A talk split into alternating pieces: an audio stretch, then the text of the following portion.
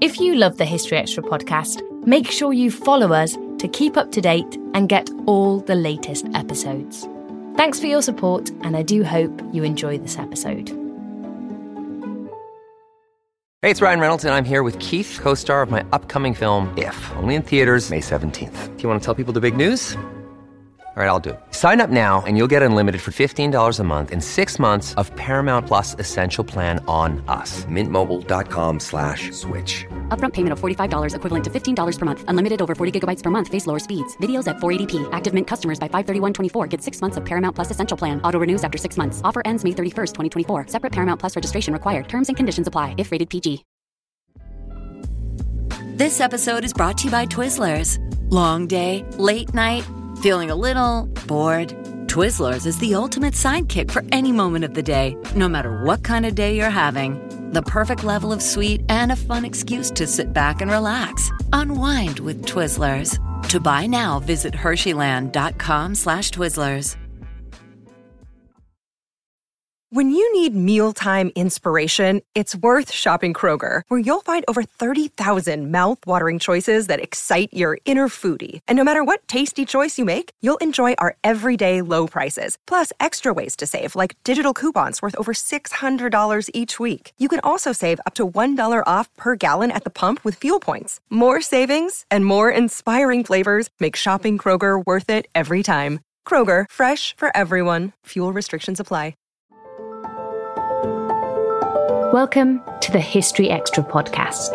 Fascinating historical conversations from BBC History Magazine and BBC History Revealed.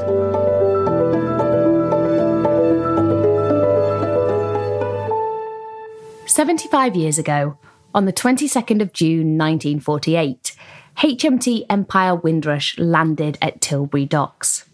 It's rightly remembered as a landmark moment in the story of Caribbean people in Britain. But as Christienna Fryar joined me to discuss, the Windrush didn't arrive from nowhere. In fact, it was preceded by a long and complicated relationship between Britain and the Caribbean, which is less well remembered today. Christienna has written a feature on this overlooked history for BBC History magazine, and I spoke to her to find out more. We're speaking on the 75th anniversary of HMT Empire Windrush landing at Tilbury Docks in 1948. So, for anyone listening who isn't very familiar with the story of the Windrush, maybe our international listeners in particular, why was this such an important moment in British history that we're still talking about 75 years on? So the arrival of the Empire Windrush, as you mentioned, 75 years ago, is significant because I see it as marking a kind of turning point when it comes to the history of Britain and the Caribbean. Because on board, and these weren't the only passengers, but on board the Windrush were nearly 500 Jamaicans who had come from Jamaica to Britain to basically set up a new life. Uh, and these were people who were at the time British subjects. A few months later, they would they would be deemed uh, British citizens who were coming from the British colony of Jamaica. Many of them had actually served in World War II. Some of them had been uh, had been in the uh, Royal Air Force. But for many of them, they were coming back to Britain to work, to live, and possibly to some some were planning to return to the Caribbean, and others were planning to uh, have other other family members come. This has been traditionally understood as the beginning of a an extensive migration from the Caribbean and from other parts of the British Empire to Britain. But as I mentioned, I see this as a transition point because, of course, there had been people, quite significant numbers of people, who had come to Britain from the Caribbean before 1948, including those RAF servicemen. But it, it, it does mark a quite significant upswing in migration that we see through the 1950s and the 1960s. So, as you mentioned, this is a key moment, but it doesn't come completely out of the blue. The Windrush didn't just arrive in Britain from nowhere. It was preceded by a long relationship between Britain and the Caribbean. And that's something that you've written about for BBC History magazine. And I wanted to focus on this episode. Can you tell us a bit about that relationship between Britain and the Caribbean? Can you give us some context? So that is a relationship that that began much earlier. Actually, begins in the 1500s. But the first colonies that England sets up in the Caribbean, the first colony happens to be uh, Saint Christopher and then Barbados. Those begin in the, in the 1620s, and very quickly, it's not an immediate process, but it happens pretty quickly. Those become plantation colonies, and in particular, most of these are colonies that were focused on sugar. And then the British imperialism and British colonialism in the Caribbean very quickly aligned itself with the transatlantic slave trade and with slavery. So these became colonies that were growing commodity crops, in particular sugar, that was grown by enslaved people and enslaved Africans and their descendants for the purpose of enriching English and then British planters, but also the British nation. And that history of, of slavery and sugar carries on through the 17th century and then into the 1700s or the 18th century, which is really the peak of the really worst aspects of slavery. But the story that I really focus on in the piece piece that I wrote for BBC History is focused on what happens after the end of slavery. Because a lot of historians have focused on this on this slavery history. It's not as well known in public discourse as you know I would like it to be but there's been a lot of work on that. But there's been less discussion about those connections that remain between Britain and the Caribbean when slavery ends in the 1830s and so that's what I wanted to write about uh, in this piece can you tell us a bit more about that? Because abolition didn't just mean a clean end to slavery in the Caribbean, did it? It was a much more messy, slow transition. Can you tell us a bit about the period that followed abolition? So I think the first thing to say, especially for uh, for British audiences, is that the abolition that I'm talking about is the abolition of slavery, which happens in 1834, and not the abolition of the slave trade, which happens in 1807. And I think there's a lot of conflation around these two moments in a lot of British discourse that tends to emphasize 1807 as sort of the end of slavery. So there's often a lot of narratives about how Britain was one of the first to abolish slavery, but actually it is sort of in the middle of you know all of the countries, both in the Americas and and and uh, the European countries that abolished slavery because that happened in the 1830s the key thing to note is is that I think it's it's it's quite useful to think of emancipation in the British context as a gradual process. And if we start in 1834 and the, the Parliament passed uh, the Act of Abolition in 1833, it took effect on August 1st, 1834. And there are two key provisions in that act that are pretty important to keep in mind. The first was compensation, and that was compensation for people who owned enslaved people, not compensation for enslaved people themselves, uh, who did not receive any, any financial benefit from, from emancipation and or from this particular act.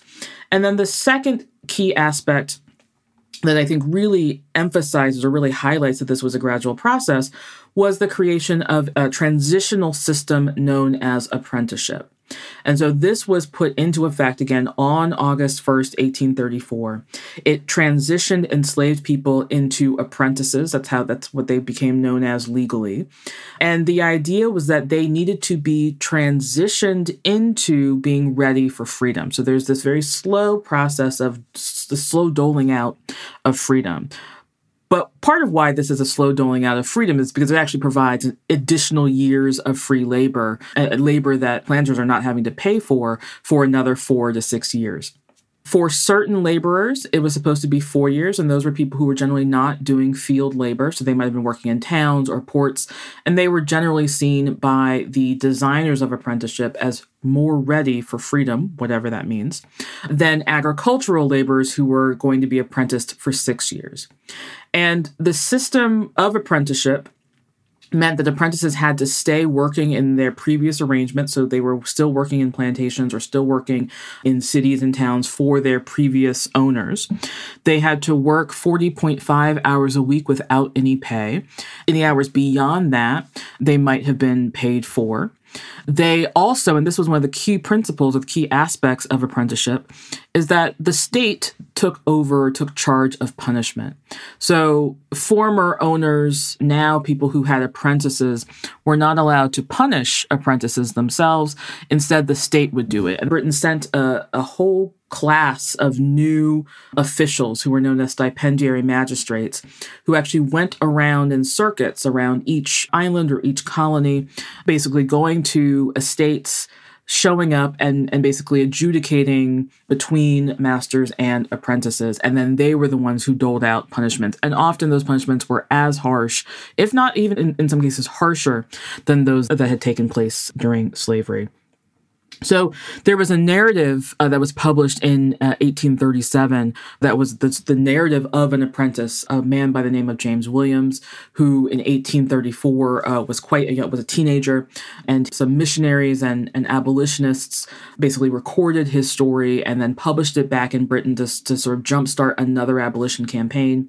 And he reported that his treatment was significantly worse than it had been when he was enslaved. Now, I do want to caveat this by saying that he had been actually quite young when he was enslaved. So there could be that, you know, his, his experience isn't necessarily one that every enslaved person had, but it is significant. And he also detailed the really gruesome treatment of women in this process. As, as I mentioned, that pamphlet was was used to kind of jumpstart another abolition campaign. That campaign was successful. An apprenticeship was ended two years early in 1838, again, also on August 1st.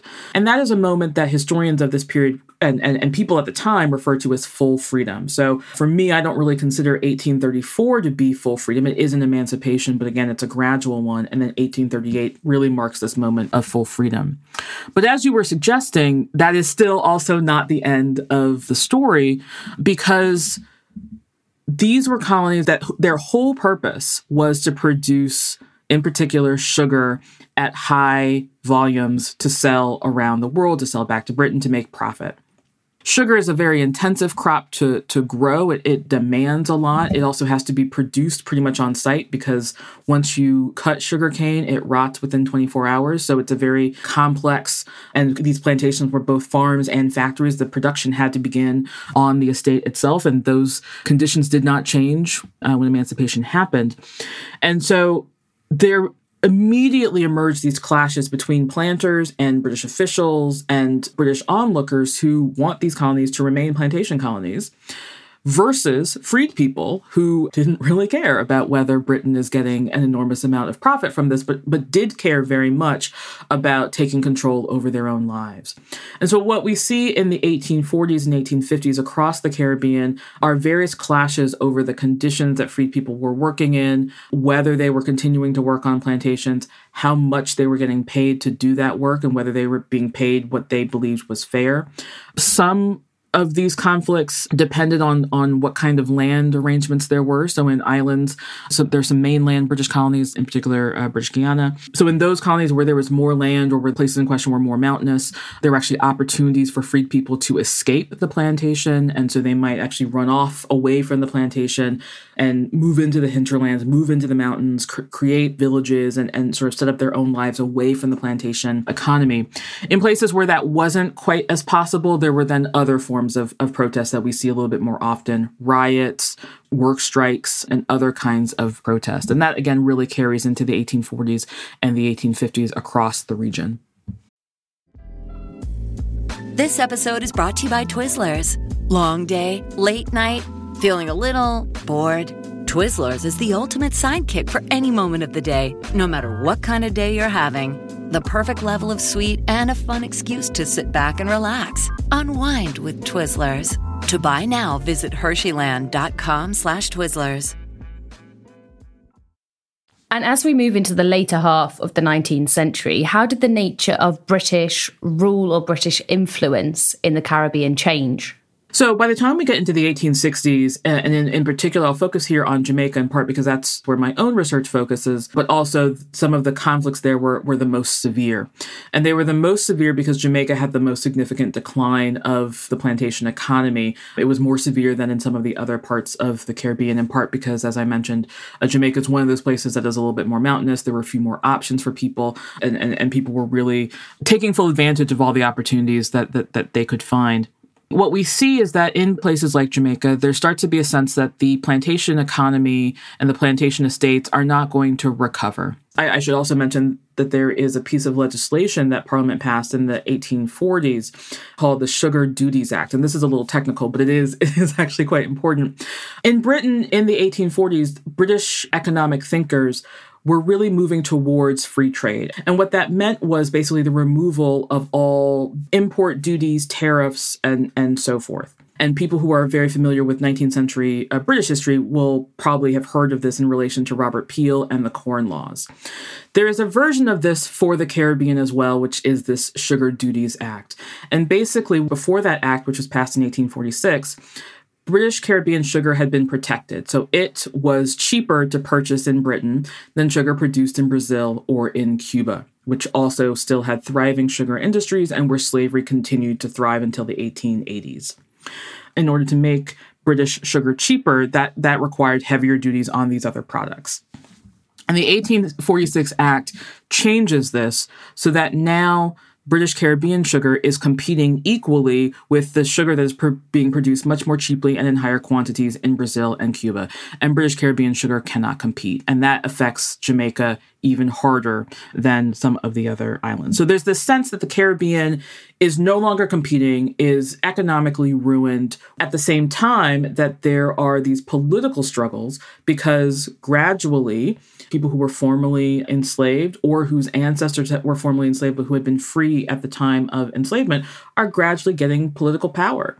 We're not talking large numbers, but gradually people of African descent were starting to be able to participate in local politics and gradually were beginning to participate in legislative politics. This causes quite a significant concern for those who do not believe that people of African descent should be political actors. And so in 1865, all of this kind of comes to a major head in Jamaica with something that is known as the Morant Bay Rebellion. And this happens in October of 1865. It's a large response by Black people in the parish of St. Thomas in the East who are disgruntled that one of their fellow friends had been convicted for squatting on a plantation. They basically attack the courthouse. There's a big melee. They kill one of the officials there, and then uh, unrest really spreads in the parish, and it's quite confined to the parish, but spreads throughout the parish over the over the next few weeks. And the governor of Jamaica at the time, a man named Edward Eyre, believes that this is going to spread across the island entirely. He uses the phrase that he's concerned that this is going to be a quote unquote second Haiti. He responds to this rebellion or to this uprising quite harshly. There are a large number of executions, and one of the people that he executes includes his political rival, who the evidence is not especially clear that this man was really involved in any of the planning. But he had a political rival, George William Gordon, who was a mixed race legislator and businessman. Eyre quickly arranges a sham trial for Gordon because Eyre had called martial law or put, put martial law into effect so he could effectively do what he wanted, and then had him hung. And this has a large range of effects. First of all, Eyre is actually recalled back to Britain. It's seen as as actually this is too harsh a set of actions, and so he is recalled to England. There are some whispers or some some plans among certain of the British uh, literati who hoped that he would be tried, but he is not tried for this. This is the end of his colonial career. The second major impact is has to do with governance and the changing relationship between Britain and these colonies, in that the Jamaica legislature actually dissolves itself. So it believes that the current system is one that is allowing people of African descent too much power. And so they dissolve themselves at Eyre's suggestion and instead welcome direct rule from London. And this is a little complicated because some of the documents suggest that London sees what they call crown colony rule, this direct form of, of governance from London. They see this as a way to, in some ways, protect people of African descent and, and black people in the Caribbean. But by creating this direct rule, they're also removing the opportunity for any black person to be able to participate, to, to, basically to be able to be a legislature because there is no more assembly. And over the next uh, 10 to 15 years, most of the Caribbean colonies, but not all, end up going under some form of crown colony rule so that by the time we get towards the end of the 19th century, there is fairly little self governance. In fact, there's basically no self governance of any of these colonies. There is fairly little participation by Black people in particularly in national or, or, colonial level government. And it is this much more top down form of rule that is designed by its designers to protect, but is not actually providing any kind of protection that freed people had asked for, that they wanted for, and, and so on. Something I wanted to ask you about is culture. Because, of course, under Crown rule, British influence wasn't just political and military and economic, it was also cultural. What kind of messages were spread about Britain in particular in the Caribbean during that era? Yeah, so this is another this is another really important aspect of what's happening here, and it's it's one that I think really shapes what happens in 1948 and and the years that follow. Because the other form, as you mentioned, is this kind of soft kind of cultural power, and it takes the form of trying to teach people across the Caribbean and across all classes to really desire to be as British as possible. And so that takes the form of education for children and so kind of British curriculum, emphasis on, you know, British writers, British history. So a lot of the history that's being taught is a British history and not the history of the place that they are in. And it also takes the form of spreading certain cultural practices, in particular sports is the really classic one. So this is why uh, cricket is such uh, is such an important sport in the Caribbean, but also is such an important sport elsewhere. This is not just a process that was happening in the Caribbean. This process of cultural imperialism is a word we could use for it, is happening not just in the Caribbean, but across the, the British Empire. And then in particular, as Queen Victoria reaches the final decades of her reign, and as there is this sense that is growing in Britain as well of her as a kind of maternal figure, that sense of her as a maternal figure is also, people in the Caribbean are also encouraged to see her in that way too. There is an increase of royal celebrations. You know, this is not a moment when Queen Victoria, Queen Victoria is not traveling to, to the Caribbean. So this is an absent relationship or distant relationship, but they are encouraged to sort of petition her as, as British subjects. So, so they often address their, their, even their political concerns to her as this kind of maternal figure who will protect them. But there's also the, these other kinds of imperial celebrations. You know, we're talking you know, charity kinds of gatherings where people might raise money and donations uh, at certain kinds of celebrations. By the time we get into the 1920s, Empire Day is becoming a, an important celebration in the Caribbean. Again, this is happening, you know, you see this in Canada as well. There's this emphasis on having all of these all of these people in the Caribbean understand themselves as British not that that claim was necessarily recognized in Britain, but they are encouraged to see themselves as British because that's actually part of the glue that is going to keep these colonies as part of the British Empire and not trying to break away. They're trying to use all of these means and methods to keep these colonies British preferably methods that don't require a lot of money. So sending missionaries who are being paid by their, you know, by their church denomination to do all of this training, that takes less money than having to send lots and lots of military troops. So the cultural imperial approach is also one that that they that they were hoping that the British were hoping would keep the connection in a way that didn't require as much money to to be spent. And so when did people from the Caribbean start arriving in Britain and what was motivating them to go was it was it a pull factor that they'd been taught as you say that Britain was this incredible place or was it a push factor that the situation in the Caribbean had been left economically ruined so we actually start seeing people going from the Caribbean to Britain actually quite early, even as early as the 1700s. And I think, you know, there are a few people, you know, earlier as well. But in terms of this moment that we're talking about with the 19th century, we see people like Mary Seacole, for example, and I should say Mary Seacole was not born enslaved; she was she was mixed race, and there were a class of people in the early 1800s uh, who were known as free people of color in the Caribbean who were of African descent but were were born free and could be businessmen. They were often concentrated in cities, so she was born in, in, in Kingston, and it's a number of things. You know, Mary Seacole was particularly unique in that she, as she writes about in her autobiography she was particularly interested in travel. So she's traveling, you know, so she wanted to go to, to London. She went several times. She was also traveling around Central America. So she's a particularly unique figure. And I think she really illustrates the pull factor. She talks in her autobiography about how she saw these ships sailing away from Jamaica and going to London, and she always wanted to go. And she sort of talks about it as kind of the mother country, which is again that kind of cultural imperial narrative that pe- people are being encouraged to see Britain as.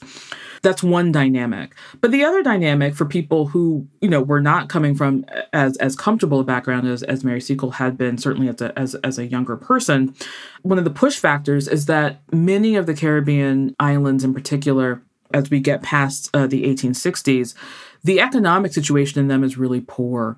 There are really high rates of unemployment. And so people start moving around trying to find work.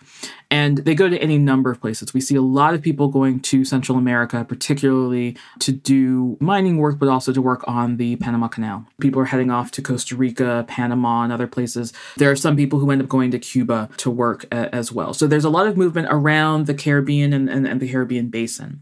And then people are moving to London for, for similar reasons. Now, obviously, that's a further trip. There are some people might be moving for school, or they might, you know, some people would go temporarily and then intend to return. We see people like Henry Sylvester Williams, who was Trinidadian, who went to Britain in the late 19th century. I believe he studied for a few years and then ended up organizing this sort of first big Pan African conference.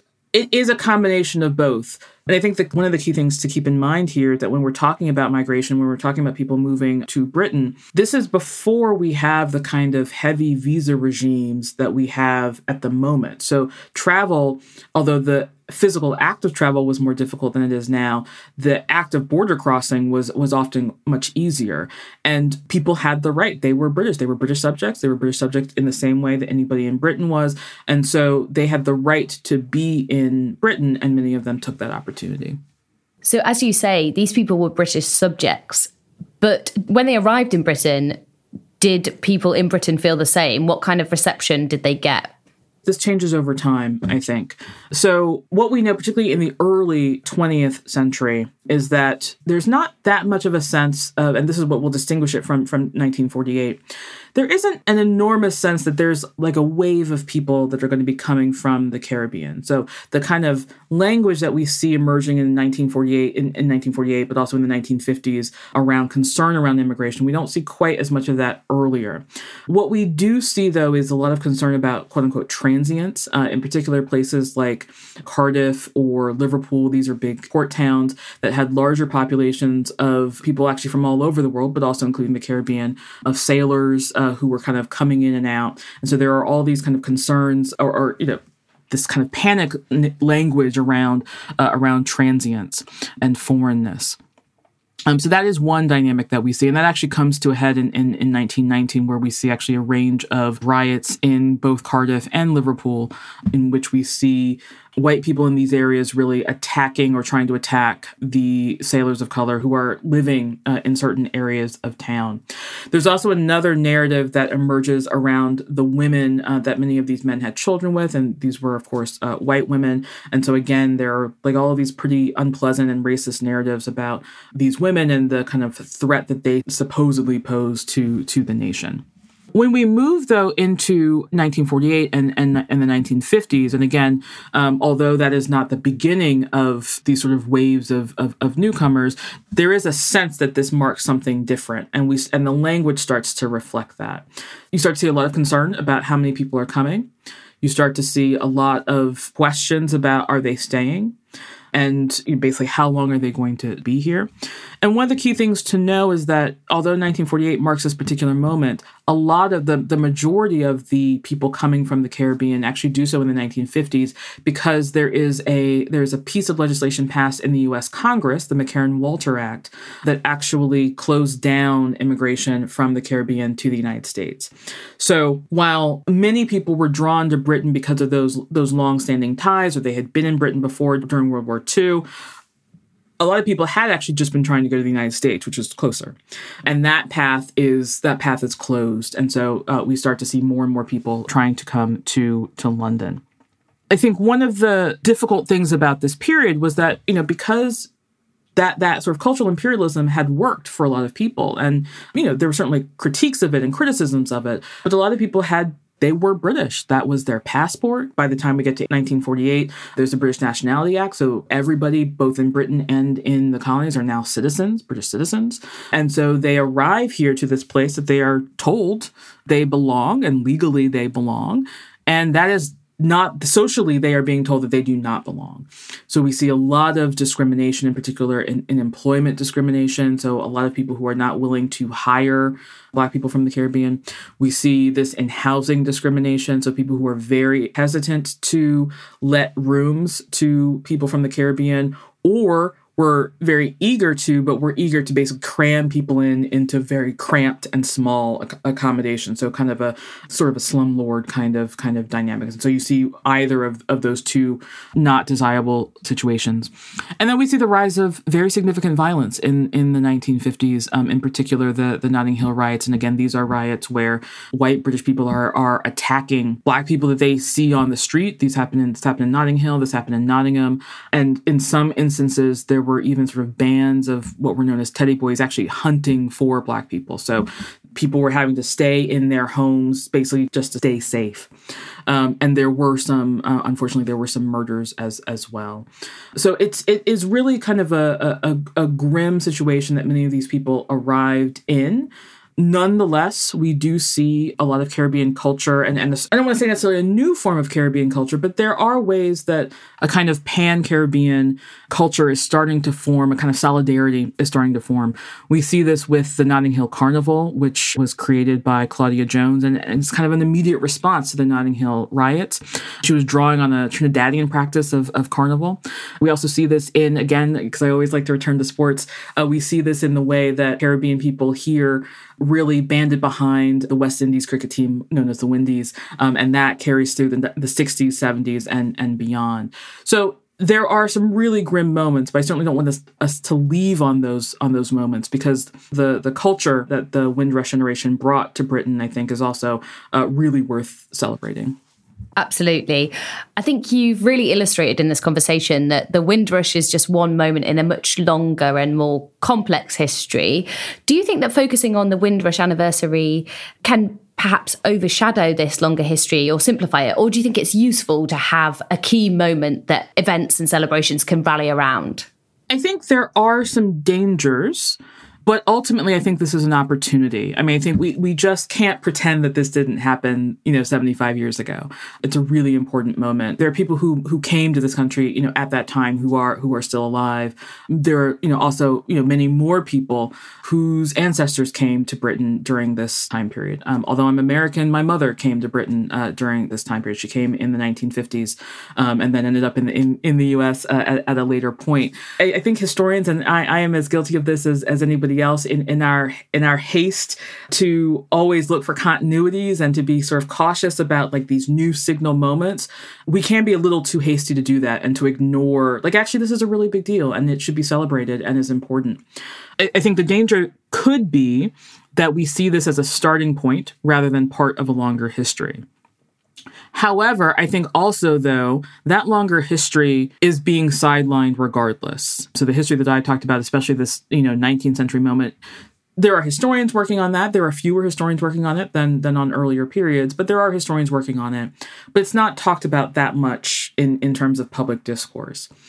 And I think we can use this moment as one to really talk about this larger history. Like there's an opportunity in this moment, both to celebrate the moment for what it is, but also to flag up this much longer history. And that is in part what i hope to do with this with this piece was this is a moment we're celebrating uh, and let's actually use that to, to, to think a little bit more broadly about why was it that these people um, came as british people as british subjects and subsequently as british citizens. What made that possible and how can we think about the windrush in that broader context?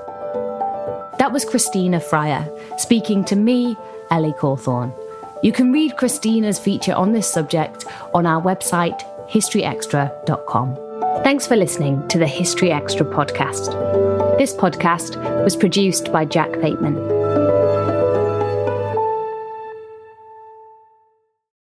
A collision between a Chinese jet and an American spy plane. He came and rammed into our left wing. With relations increasingly strained, what are the chances of things spinning out of control? The Western world was asleep. I'm Gordon Corera. I'll be exploring the friction in this most important of relationships and asking Has the West taken its eye off the ball? You cannot ignore China. From BBC Radio 4, this is Shadow War China and the West. Listen wherever you get your podcasts.